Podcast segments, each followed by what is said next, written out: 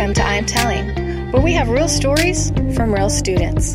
Our podcast features students from South Mountain Community College Storytelling Institute, located in Phoenix, Arizona. These stories are recorded live in a classroom setting with just one take. In the back of my head, there's a space, and it's full of stoves, all kinds of stoves, and every stove has a back burner. Lots of back burners. And on those back burners are pots, all kinds of pots.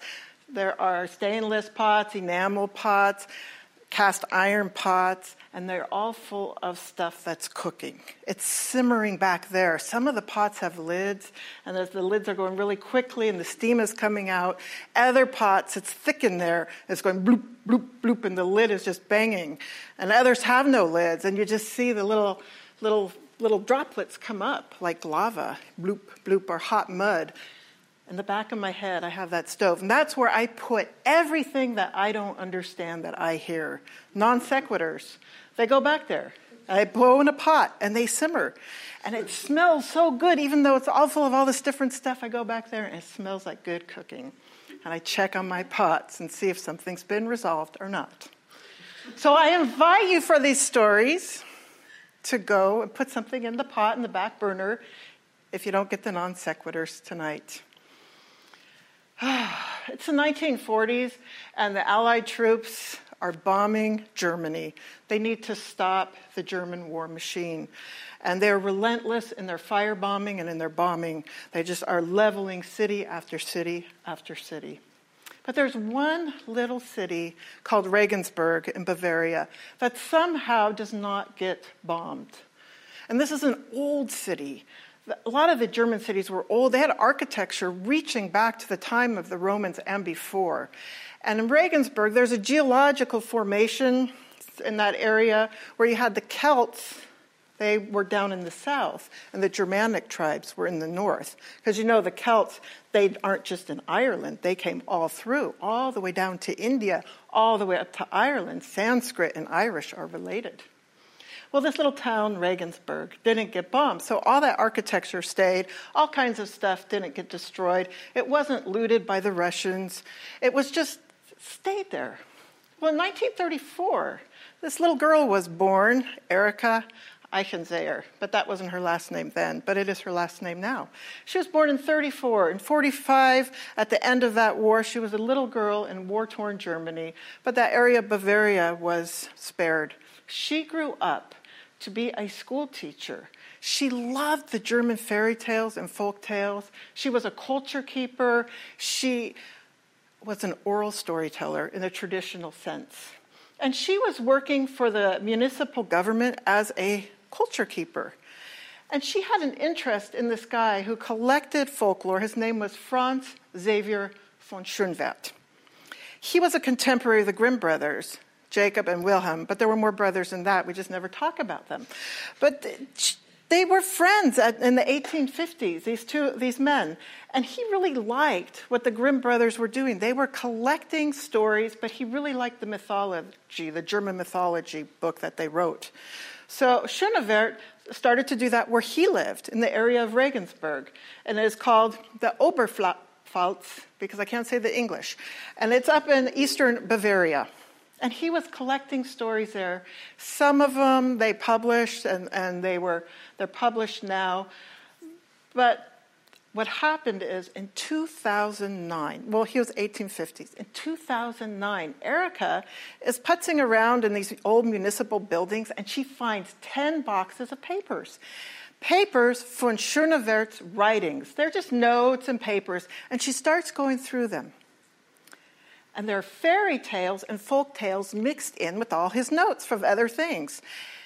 500 of them. 500 pieces of folklore that hadn't been fiddled on by anybody. He just wrote them down after he talked to somebody. And she's pulling them out and sorting them, and she starts to transcribe them. It's in his own handwriting. He wrote it in the di- whatever dialect they spoke.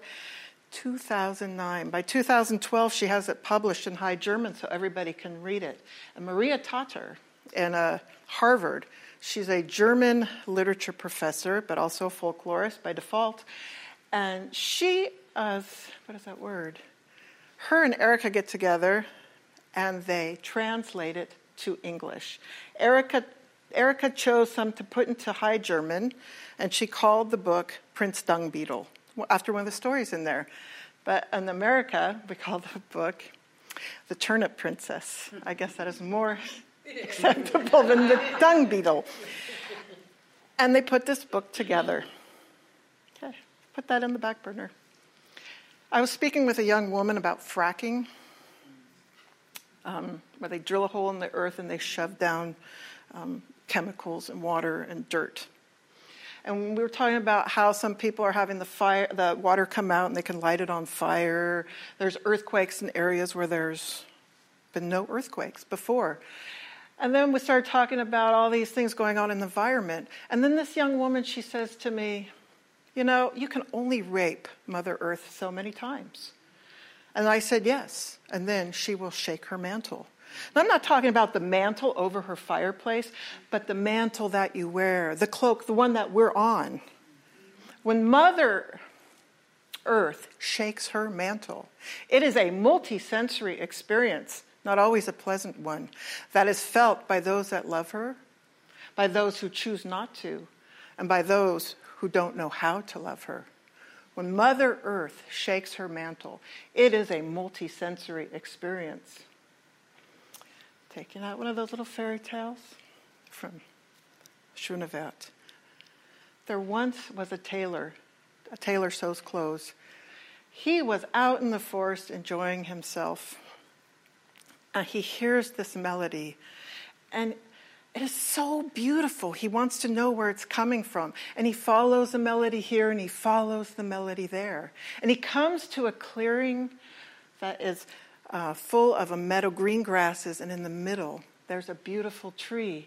And he comes to the tree, and the melody is coming out of the tree.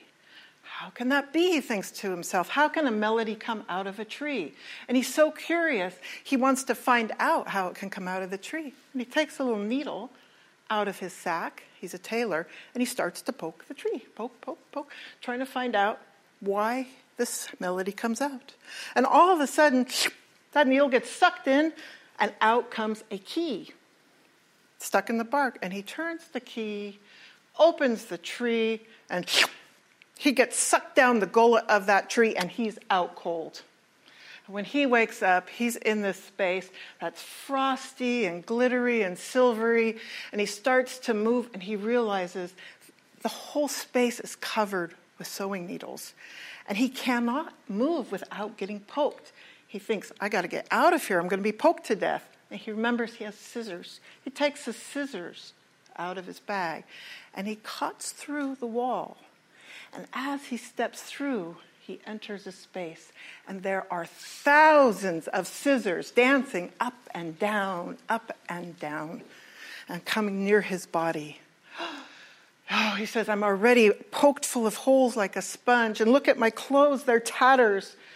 I got to get out of here before those scissors start cutting my skin. And he remembers he has an iron in his bag, and he takes the irons out and he pushes his way through the scissors and he drops down into some thorn bushes. And he tries to get out of the thorn bushes and he looks up in the sky. It's turning gray and black and it's going to rain.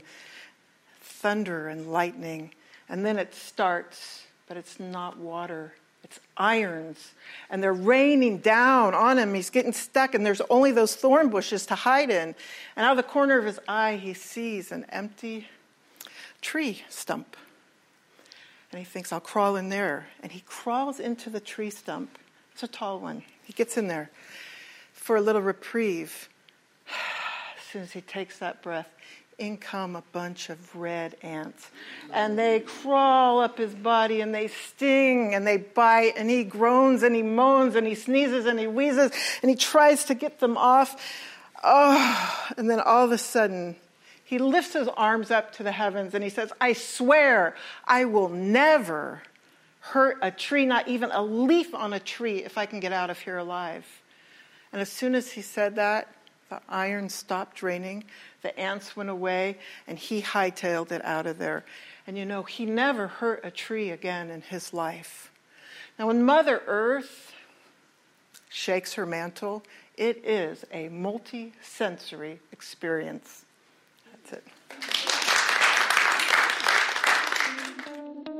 If you are interested in learning how to become a storyteller, please visit our website at southmountaincc.edu forward slash storytelling.